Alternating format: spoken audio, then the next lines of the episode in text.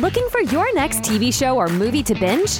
Well, buckle up, grab the remote, and settle into your couch for this special edition of Crossing the Streams.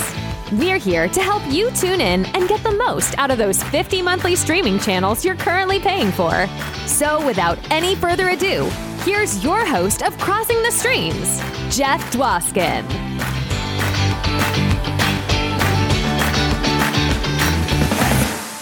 Heyo, it is I, Jeff Dwoskin, your host from Classic Conversations, bringing you this bonus episode focused in on live segments from our live show, Crossing the Streams, where we answer the universal question What should I be binge watching next? You just finished something, you got to do something else. You've come to the right place. We've got the answers. We have over 80 hours streaming on our YouTube channel. Check us out on YouTube. But you're in luck. You don't have to go anywhere right now to get three suggestions streamed right to your ears Barry, Black Crab, and Bathtubs Over Broadway coming at you right now. These are live segments pulled right from our live show. Banter with a bunch of people talking about TV shows, sort of in the style of you were hanging with your friends at the bar or wherever you hang, and they're telling you all about a show they just watched so that you can watch it too. You'll get a feel right away. Let's kick it off with Christine Blackburn, our special guest on episode 79 from Storyworthy and her brand new podcast, My Life in Three Songs. Christine's going to talk all about Barry. Take it away, Christine. We're going to do Barry, the uh, HBO Barry classic in the making. And uh, welcome to the show, Christine. This is your debut. Go for it. Wow. Come on, Well- come on, bring it. This is exciting. And if I have to talk about a television program, and this is the one, Barry. I'm sure a lot of you guys have seen it already. They just finished and uh, have put up on HBO the third season. I know there's going to be a fourth season, so that's exciting. And uh, you know, it's it's a drama, but it's also very funny. So I would say it's a it's a black comedy, and it's written and developed by Alec Berg and also Bill Hader. Started out in uh, 2018, and basically it follows around Bill Hader, who plays a character named Barry, Barry Berkman, and Barry is from Cleveland. He's also a Afghanistan veteran who is a lot of PS PS uh, PTSD PT.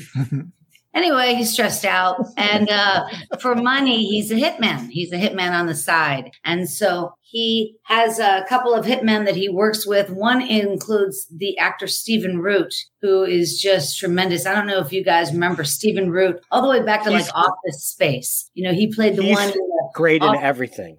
Yeah, with the stapler, and he had the little scene, and he Yeah. you know, had to go down into the office in the basement behind, you know, the, the heater and be, you know, anyway, great guy. He would say, uh, I like to listen to my radio at a very low volume. I, that time they they promised me a piece of cake. I, I was Yes, told I could have. exactly. a I piece of received cake. it.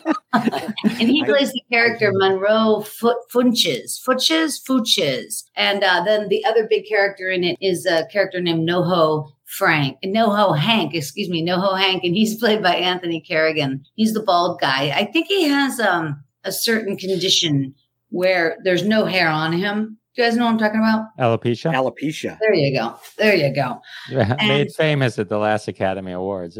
Yes, by yeah. Will That's true. Yeah. Oh, that's right. That's right. Of course. And anyway, he is such a wonderful actor. Oh my gosh. So between NoHo Hank and um, the Stephen Root character, you know, that's those are two of the drug dealers. And so Barry, like I said, this guy from Cleveland, he goes out to Los Angeles to do this hit.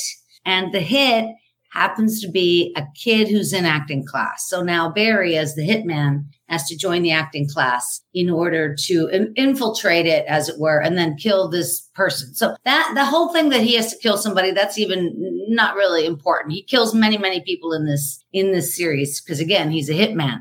But the acting class that he joins is being taught by a guy named Cusimano, and he's played by Henry Winkler. And what happens is, is Bill Hader, Barry, finds it in his heart that he loves acting. Like that's all he wants to do. He doesn't want to be a hitman anymore. He wants to put that life behind him. He just really does want to be an actor. And he falls in love with a beautiful girl named Sally uh Sally Reed, and that's played by Sarah Goldberg. And so he, you know, gets a relationship going with her. And so this is, like I said, this has been three seasons now. In this last season that just wrapped up. I just finished watching it, eight episodes. You know, it was just so good and so funny. Like it's so dark. The dialogue is incredibly humorous, even though they're doing these very disturbing things. It's very funny it, it, in a breaking bad kind of way, for sure. And in this past season, there was an amazing car chase that included these motorcycles and people are talking about it. I don't know if you guys have talked to anybody or heard anybody talking about Barry and the car chase. I'm telling you, it was so cool. Picture a car dealership like a like a Toyota Toyota car dealership or whatever. You know how there's like the roof and there'll be like one roof and then it goes up a little bit and then there's more cars up there. So yeah. there's cars all along the one layer and then it goes up and there's more cars up there. And uh, anyway, in one scene, these motorcycles are chasing him and they jump up to the roof, like via maybe a, you know, whatever, he ramps his way up. Maybe it was a garbage bin, then a car. Next thing you know, the motorcycle guy's on one roof and then he jumps and now he's on the other roof. It's almost like the motorcycle is jumping buildings. It's so fun. Anyway, you guys, uh, big ending here in season three. The good news is I know that it's coming back. So you know, it will be back. I'm telling you, it's getting all kind of critical acclaim. It was up for 30. It was nominated for 30 Emmy Awards. So it's one of those big, big shows wow. you don't want to miss, kind of like an Ozark or a Breaking Bad. I started. I started it. Well, I didn't stop it because I didn't like it. I just, I don't know. I must have got distracted and and, and didn't go back, or maybe something else kind of did it. But I loved it when I watched it. Finally, Henry Winkler wins yeah. uh, uh, was it an Emmy? He got the Emmy finally. So hmm. smart, yeah. Oh, he's so good in it. It's very exciting. So uh, there was uh, NoHo Hank. I, some trivia on this I found. Uh, was originally meant to die in the pilot. Wow. But they, they loved him so much that they uh, they kept his character He's just one of those very likable guys, a very likable killer, you know. And then I was I read also it said uh, that they were writing it and they're like, Do you think a show about a hitman could be funny? And then well, Bill Hader's like, Well, what if it was me? so, all right. So we love it. This is on HBO Max. There's now three full seasons in it. Let's see what we got here. Oh, I, Jerry got HBO Max just for Barry. So there you go. And then wait, oh man, I don't know. Casey, I don't. Maybe left. I don't know. Oh, here we go. Here we go. Christine, no how convinced. All right, you did it. That's a pretty rock solid. Rock, you're off to a rock solid. Before, I mean, rewriting the entire theme song. I mean, it's like you're just you're on fire. Wow, I'm excited. You are on fire. Wow, I know so many people. Sorry, that are just epically like uh like completely Barry maniacs. So there's something about this show that the people that it connects with, it really connects with mm-hmm. and they become absolute dedicated to the show. So I, I got to get back into it because it's only like a 30 minute show, right? Yeah, it's not long at yeah. all. It never ends. It ends way too fast oh, every time. There's also in this last season, by the way, kind of this nod to The Sopranos. You know, where all of a sudden it was like when Tony was dreaming and he was up in Asbury Park and on the boardwalk, same mm-hmm. kind of thing, right? So now Bill Hader's kind of dreaming, Barry's dreaming, and next thing you know, he's on this big, vast beach and the whole thing goes like the black and white and he sees all these people that he's killed. You know what i mean? Kind of so anyway it's it's every episode is like a small movie. All right well, we're gonna check it out. That's awesome. All right that was hbo's barry. Thank you christine. Sounds like one we should all be checking out if you're not already. Up next, Ron is taking us into the world of Black Crab. Take it away, Ron. Oh. Black Crab. yeah, going to talk us through Black Crab. Yeah, and let, let's let's check one of the boxes right off the bat. This is on Netflix, ladies and gentlemen. This is another algorithm suggested to me based on the depths and darkness of my soul. They know who I am and they know what to serve me up. So here we are with the Black Crab.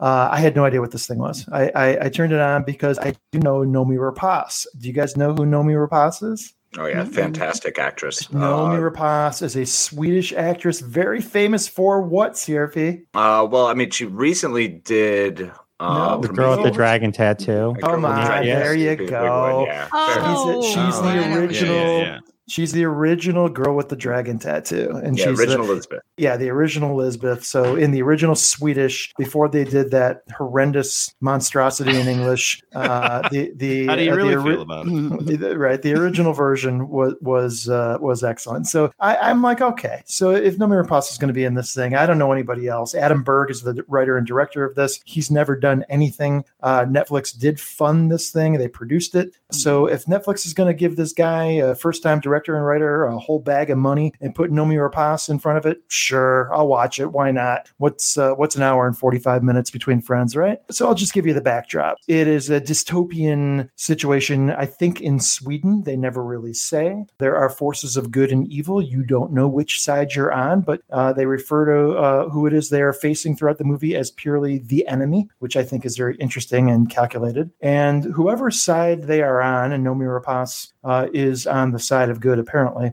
they are losing the war very, very badly. And the movie begins with her being conscripted into the military by uh, uh, losing her daughter by force. And then this, then the movie begins essentially from the moment she kind of uh, appears on screen now as a soldier, whereas a moment ago she was a mother uh, losing her daughter. Uh, so you don't know what happened in between there. Uh, you just know that she's been through some shit and that she's got to uh, figure out uh, how best to find and care for this daughter that is no longer with her. They're losing the war. They're all dying.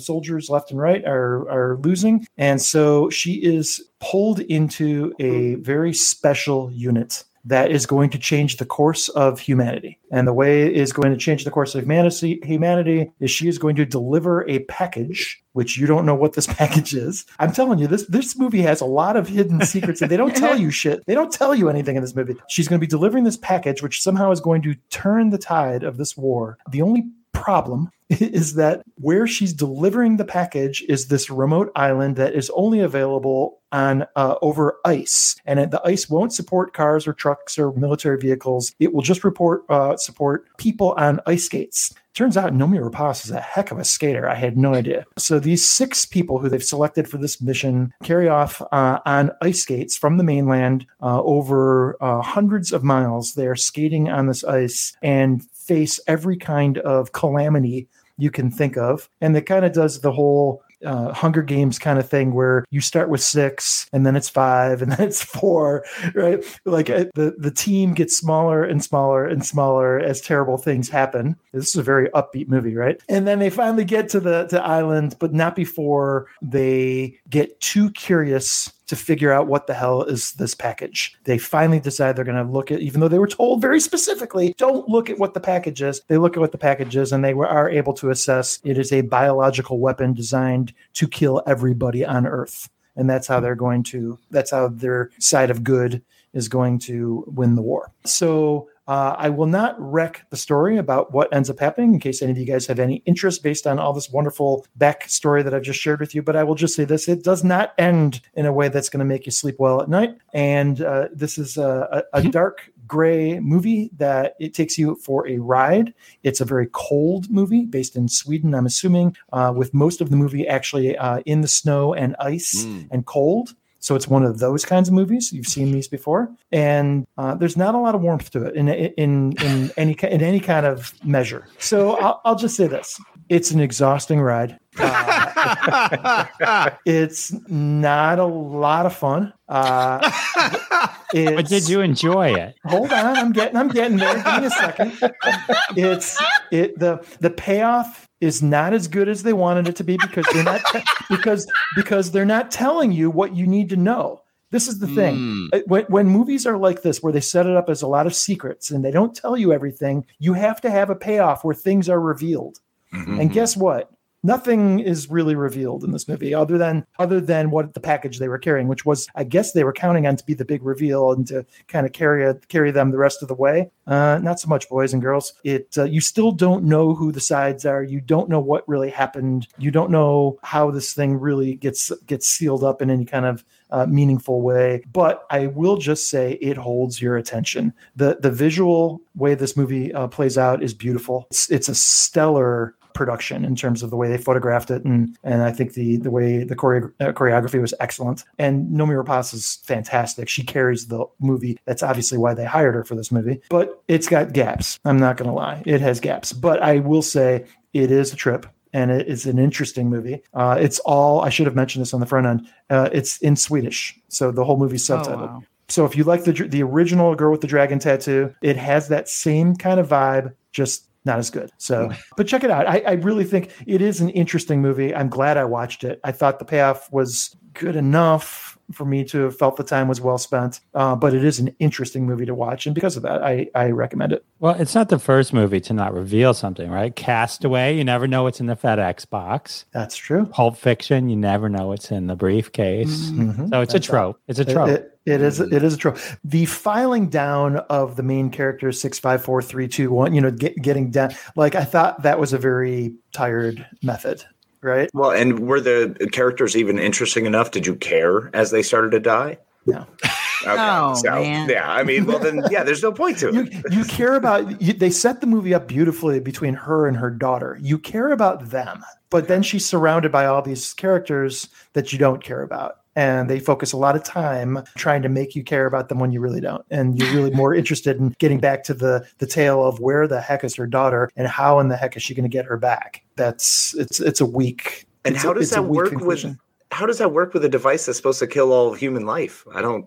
Fair why wouldn't care question. about her daughter? Fair be my question. Fair question. Trying to get people to care about people you didn't kill. If all you have to do is watch The Walking Dead and know that doesn't work. Like- but yeah, listen, I- I'll just say this: it, it is it's interesting. It's it's Swedish. It, I think they do the style of the movie. You can tell is very European. It's a different style of movie that makes it interesting. I'll just No, say as many times as you mentioned Swedish, is that an important driving factor in this? Is that is that a I- grading listen, character? they make great I- pop music, so they, probably make listen. it. I think they they make great cheap furniture, and uh, I'm in Yeah. favor of that. The the meatballs Fish. are excellent, but you never saw furniture or meatballs in this movie.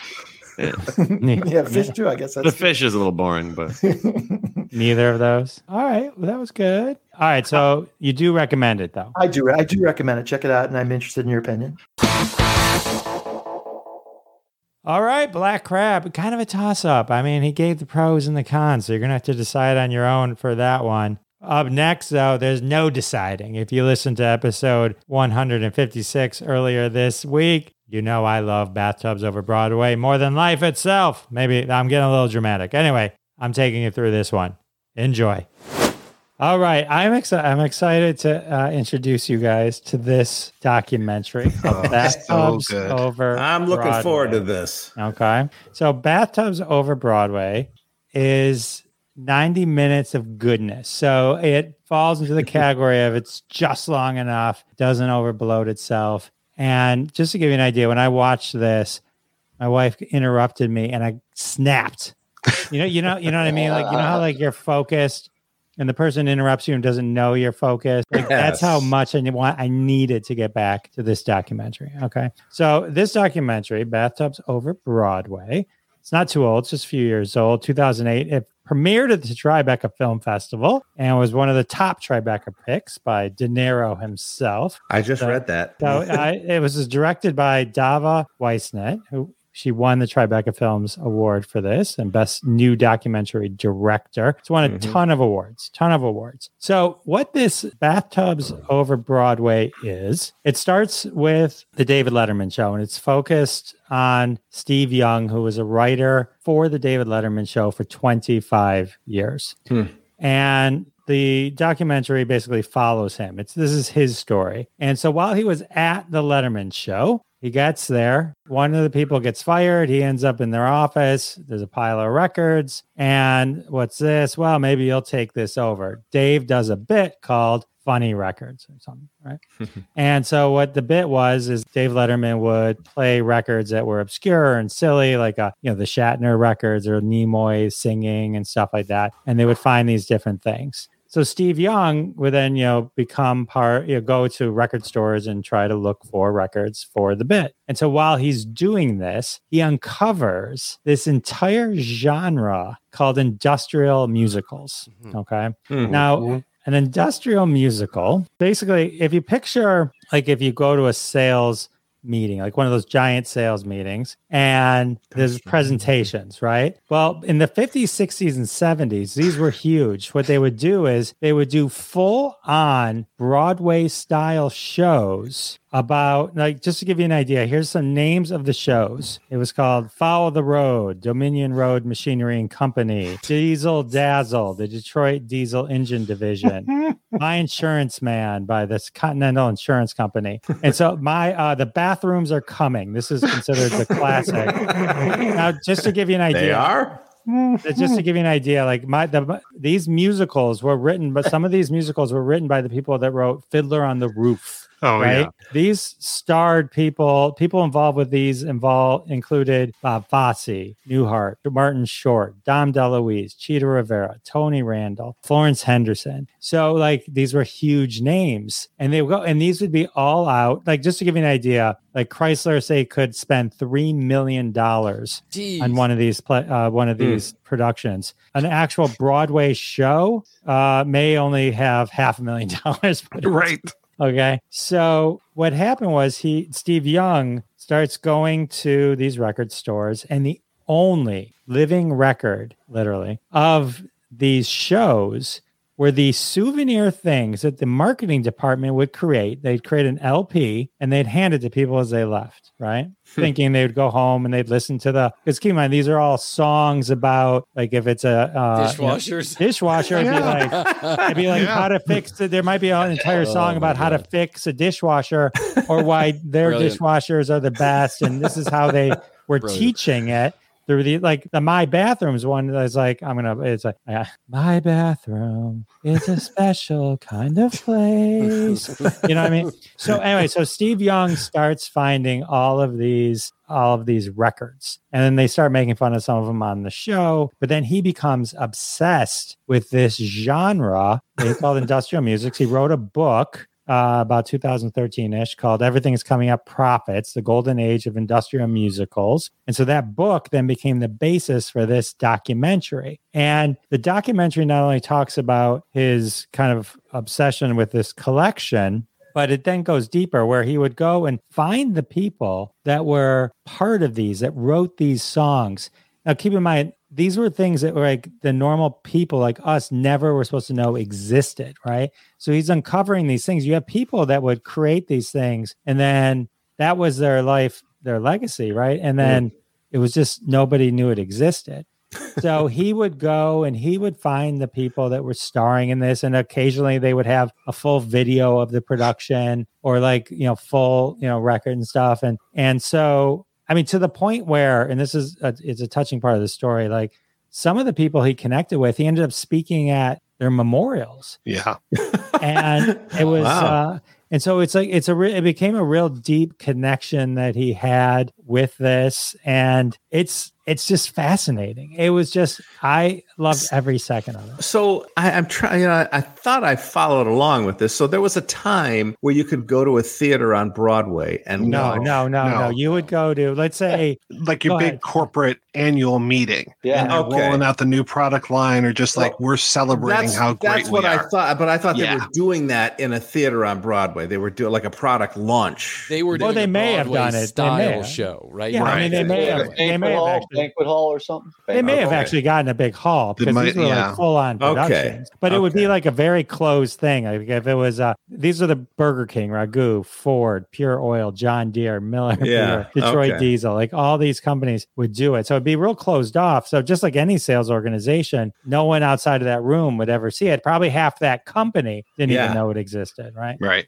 Most people probably took those records home and just threw them in the garbage. So just that these exist at all, these this, this Yeah. Ephemera of this er- Right. era and of these weird shows that they would do. I'm doing a deep video search, and you there's there's video, some video of some of these back in the seven. They were doing them up until the 80s, right? And so there's Right, some right, videos, right. Like there's one called "Seeing the Light" for the Industrial Energy Industrial Energy Conference of 1978. Um, it's just it's really it's really really Yeah. fascinating you can get this on uh i think it's on amazon also i watched it on netflix i think it's on itunes too but definitely can watch it on Netflix and stuff. It is definitely Good one. a Jerry really Chacon said you had him at my bathroom as a special play. I think he's in his bathroom watching us. Probably, probably. Yeah, I gotta I- check that out. That's so weird. I love it. it's it's just one of those things that like like the records themselves uh, you know when you find out this documentary exists it's like just fascinating it's just so